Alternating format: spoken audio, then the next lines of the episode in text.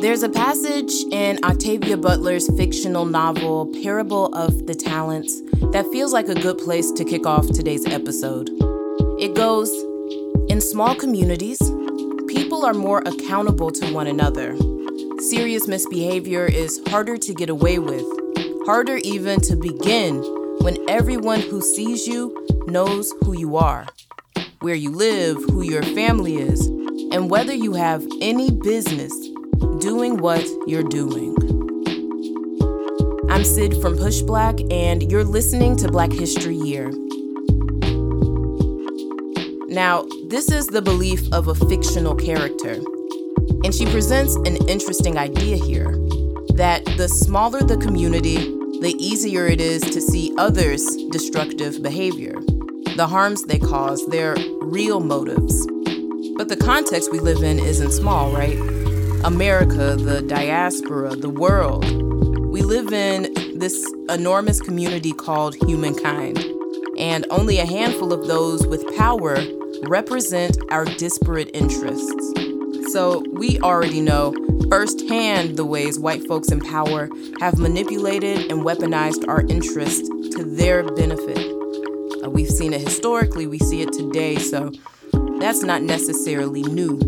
But it's just as important for us to look into the motives and actions of our brothers and sisters we elected into office.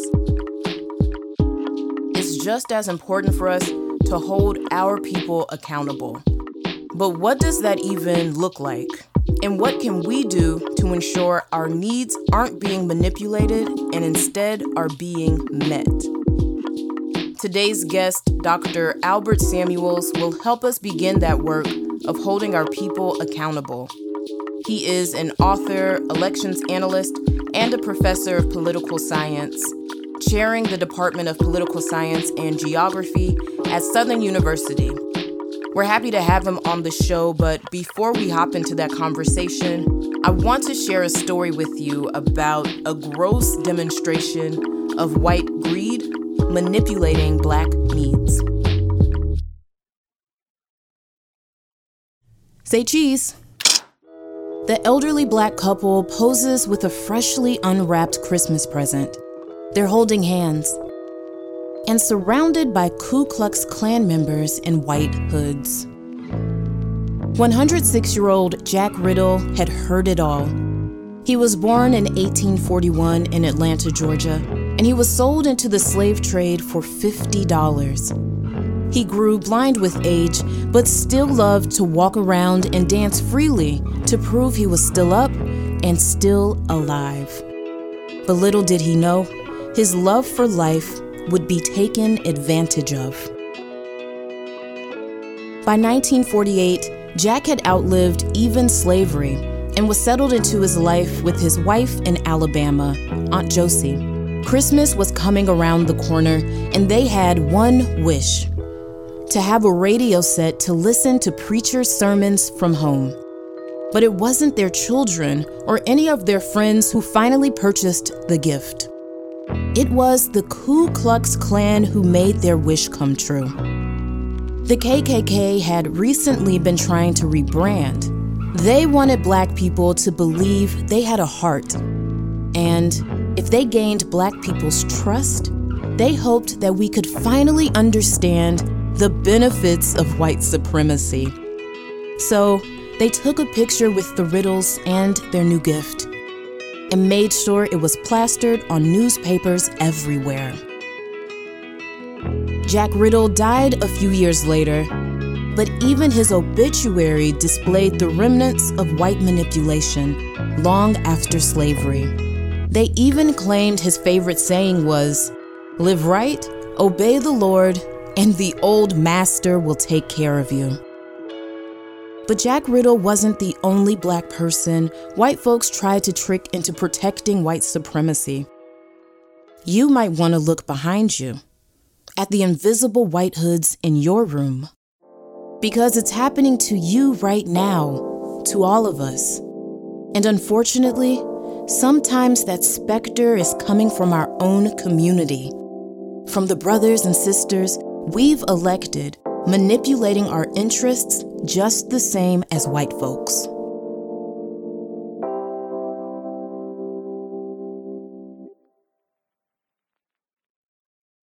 Albert, what does black liberation look like to you? When I think about black liberation, I think about the term of self determination. I think of black people both at the individual level and at the collective level having the capacity to chart their own destiny to be able to make decisions about what's best for their communities for their families to pursue occupations to pursue economic opportunities in a sense free from the concerns that there are uh, structural roadblocks in your path that might prevent you from doing this, regardless of your best intentions, regardless of your efforts. Being able to chart their own destiny, to be able to decide for themselves what's best for them or what's best for their communities. How does your work contribute towards helping us get towards that vision of Black liberation that you share? I chair the Department of Political Science and Geography. I think anytime you you spend an opportunity with young people, which is what we we do here in academia, that offers this opportunity. You know, I mean, you, you never know who's sitting in those chairs. So I, I feel very privileged to to have this opportunity to meet with students in this, this critical cross section in their lives. It's a very formative period. So when we're thinking about, you know, challenges that we may encounter, one thing that comes to mind for me is challenge of clarifying what black interests really are, specifically if we think of political interests and challenges around this idea that if we aren't clear on what our interests are, that has left the door open for others to dictate what they think our interests should be and use that against us and weaponize that. What are your thoughts on that?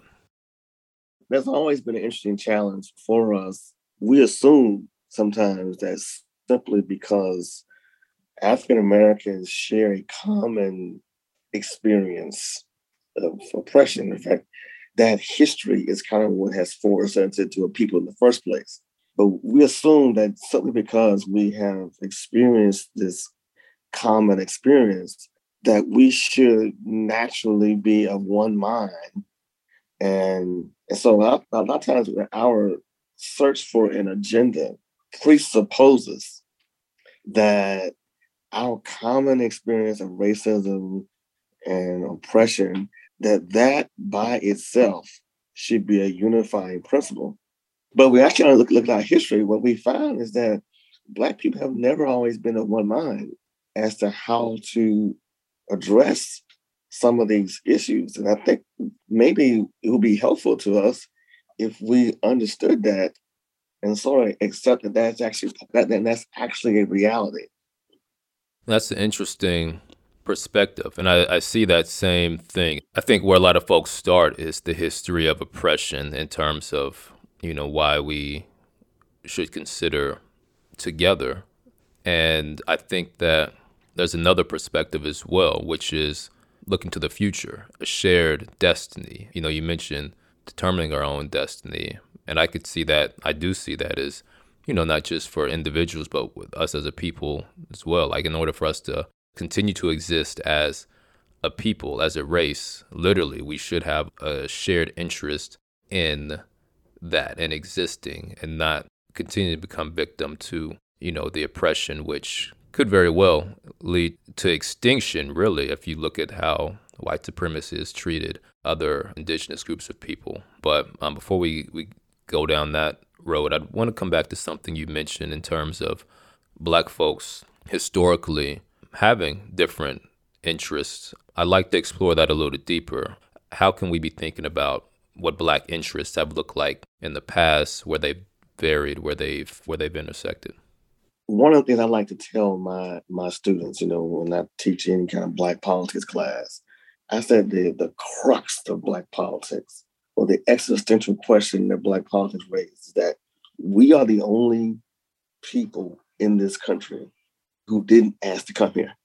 So basically, now that we are here, what do we do about it? I think you can just boil it down to what the crux of, of black politics is about, you know, we are the we're that group of people who were kidnapped. Now, what do we do about it? You know, broadly speaking, some black people have said that this is our home, this is our country. We have just as much right. In fact, in some way, we have more right than anyone else to have a, a moral claim on this country and have a claim on the bounty of America. We're entitled to the same rights um, that, that same constitution, that same Declaration of Independence. That, that, that's one view. Now, that's a broad view. Under that umbrella, a whole lot of different strategies. That's one basic view. This second view is this idea that America is fundamentally and probably incurably racist. And that regardless of our best efforts, America is going to be what, America is.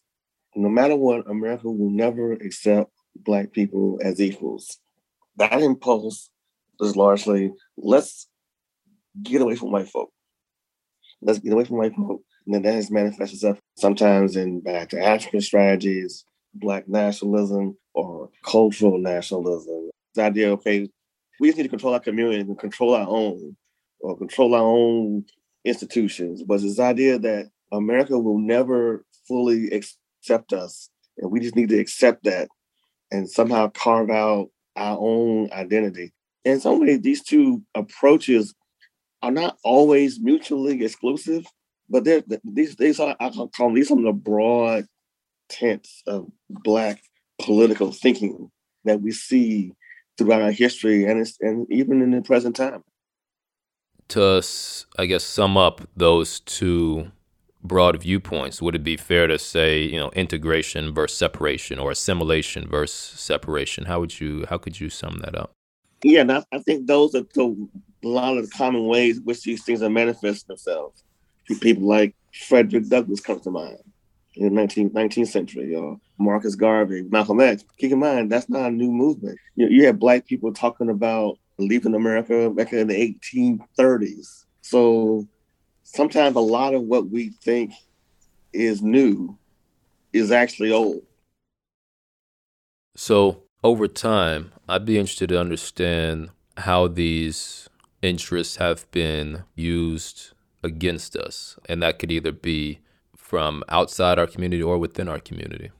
Largely because uh, we are a because we're a minority, oftentimes because we are less powerful. You know, we, we've always believed that unity is important.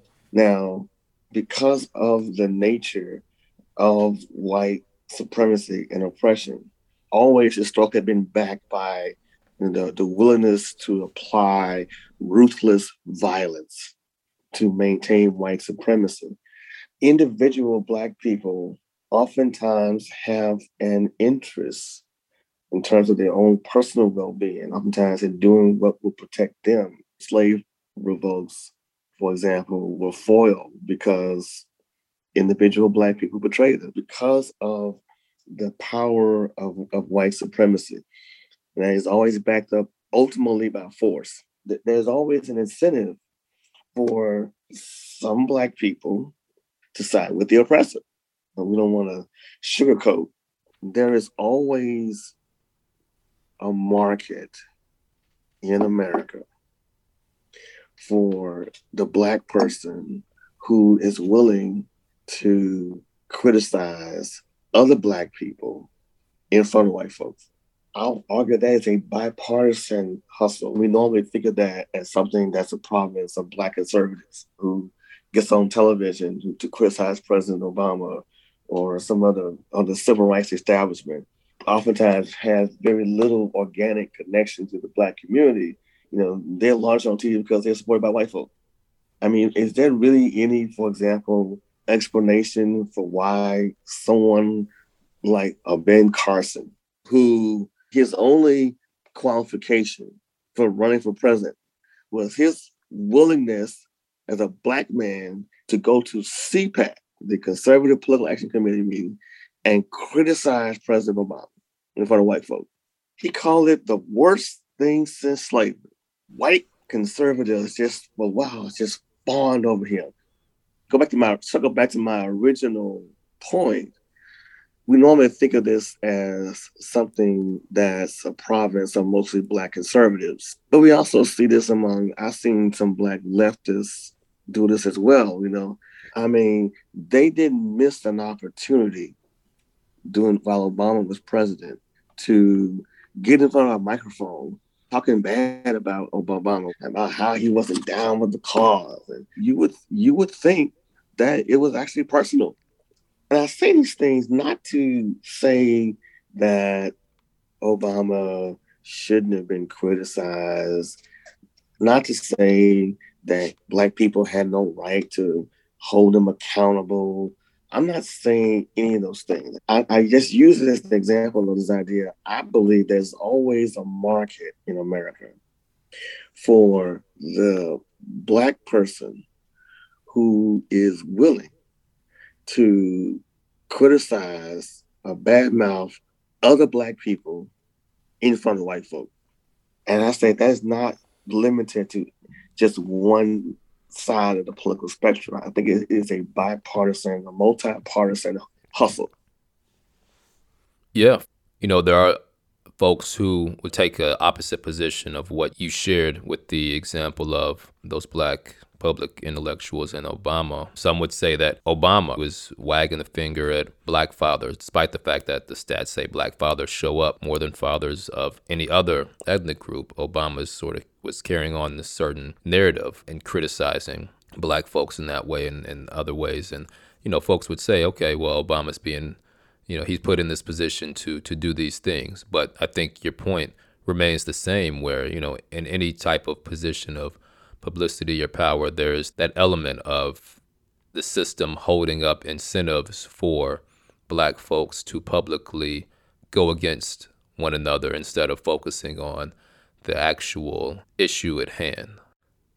And that includes President Obama himself, you know, just to your point, in some ways, because Obama was essentially the first black president, in some ways, that actually constrained him because white people were just ready to pounce on him.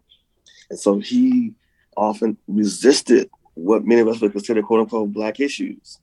But it's one of those things where it seems like obviously Obama has a special place in the hearts of the majority of black folks. But, you know, I always thought it said more about America. That was one of those things where America's like, okay, we can say we're not racist now. But, you know, I don't know how reasonable it was to expect President Obama to do anything specifically for the black community. You know, he's the president of America, is president of this imperialist powerhouse, world superpower that has interests that have nothing to do with black people and sometimes have everything to do with black people, often to our detriment. So, with him and other politicians, what should we reasonably even expect from folks that are in these positions of power, understanding that, you know, this is a system that is going to protect American interests before anything else? We treated Obama the way sometimes we treat a whole lot of Black politicians.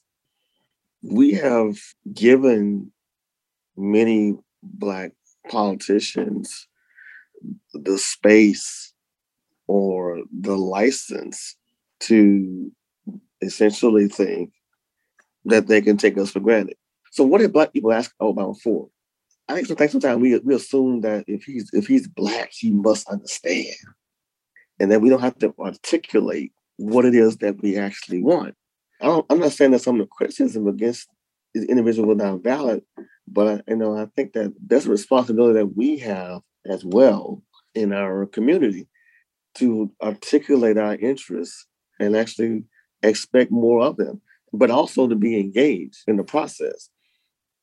You expressed that I think we, as a community, we have expectations of members of our community, which I think connect to what we mentioned before with either, you know, a shared history and present of oppression that seems to be the most unifying factor. But, you know, we elect someone optimistic that they will change something. So I do think we still have this sense of shared destiny. We automatically think that because someone looks like us or similar to us, expresses that they're from you know a similar experience or community as us that they should automatically have those interests. I think we it seems that we go out and we vote just because somebody is black, right? We vote for them oftentimes. And uh, you mentioned that either engagement or accountability on our end as citizens. How do we get more engaged to the point where we can hold black elected officials accountable in the way that I think we would like to, but don't seem to be as effective with right now as we could? How can we do that? we probably need to, on one hand, understand the difference between symbolism and substance. Some of us who like to get into the weeds of policy and, and the implications of this often ignore how powerful and important symbols are.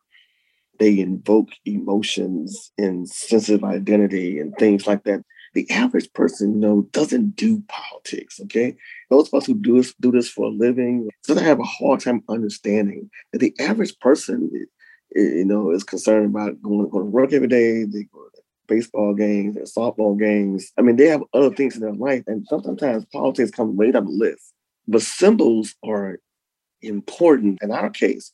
Simply the fact of our exclusion from the corridors of power that gives voting and black people who are running in this kind of a symbolic, you know, power to us to some, some degree. That oftentimes that's good enough at a certain point. However, oftentimes because of that, we may come into the process with some unrealistic expectations. And so I think that we have to understand that emotion is a lot more important than thinking. People who are excited and people who are fearful sometimes will actually do more and actually vote more than than people who just are academic and think about it. At the end of the day, the substance is what matters in terms of advancing policy and, get things done. But um, is that more so important for the folks that are getting elected? Like, is that is there really substance there for Black folks that are putting these people in these positions? You know, if you go back, for example, I, I mean, one example we use, you go to the Reconstruction period. The Reconstruction period, you know, a society that had been premised upon the idea of white supremacy for two and a half centuries. And all, all of a sudden, this black man who just a few moments ago was considered chattel, that man is now sitting in the state legislature. And so the idea of Black people now ex slaves voting, that idea was such an offense, an anathema to white people who now felt that their status was now threatened, that they were willing to almost destroy the whole political system in order to, in order to put black people back in their place. So the substance doesn't matter when white people get afraid. You know, with that said, is it reasonable for us to continue playing this game? Is is it reasonable for us to continue participating in this system? We're sort of, you know, hoping that they will share power, but we don't really have any significant demands. Are we playing the game the right way? Uh, if we if we're trying to acquire power, if that should be one of our interests, are we are we doing this the right way? I think we have to play the short game and the long game. And I think we need to do it better. It should not surprise us that power never conceives anything like demand. But I tell you what, those who have been forced to concede power, we should understand that you always try to take it back. As we, we think about any of some of the gains that we've made, they need to understand the context that those who have heretofore maintained disproportionate power and privilege, they're not going to just say, you know, we've been wrong all these years we were wrong for the active and the complicit role that we played in slavery. And so I think that we need to, first of all, recognize that uh, progress is not inevitable and gains may must be fought and defended. If we learn the lessons of history, we can frame better arguments going, you know, going long term. I Think of Thurgood Marshall and the campaign against Brown vs. Board of Education. The legal strategy to overturn Plessy really began in the 1930s. It took a long time to build the cases and the expertise, you know, and the experience of those cases and and the precedents to ultimately overturn Plessy versus Ferguson. And I think that one of the things that we we have to learn to do, and, and yes, yes, the short game matters, but also we, we need to be thinking about the long game. We need to be thinking about strategies to try to advance our community, and, and, and maybe even things that right now don't seem to be politically possible. I think there's a lesson in that for our time. You know, so we got to broaden our sense of what it means to be defending our interests. So let's not wait until tomorrow. We, we today recognize that it's going to be hard. Imagine a different future.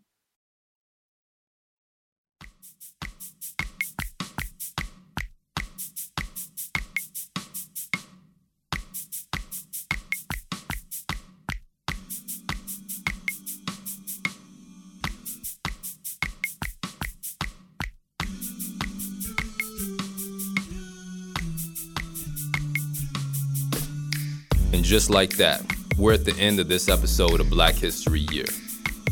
This podcast is produced by Push Black, the nation's largest nonprofit black media company.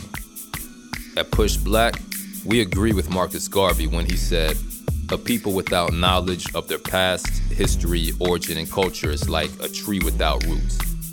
And I'm guessing you probably feel that's important too. I mean, you're here at the end of a podcast about black history.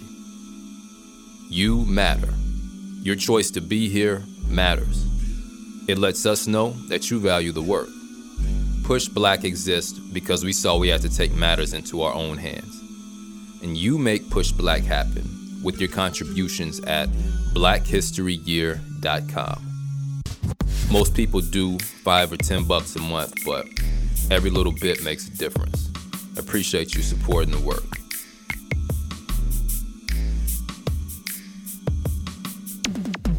Black History Year production team includes Tareq Alani, Patrick Sanders, Leslie Taylor Grover, William Anderson, Jareyah Bradley, Brooke Brown, Shiavon Chapman, Tabitha Jacobs, Abeni Jones, Briona Lamback, Courtney Morgan, Zain Murdock, Aquiate, Tasha Taylor, and Darren Wallace. Producing the podcast, we have Cydney Smith and Sasha Kai Parker, who also edits the show.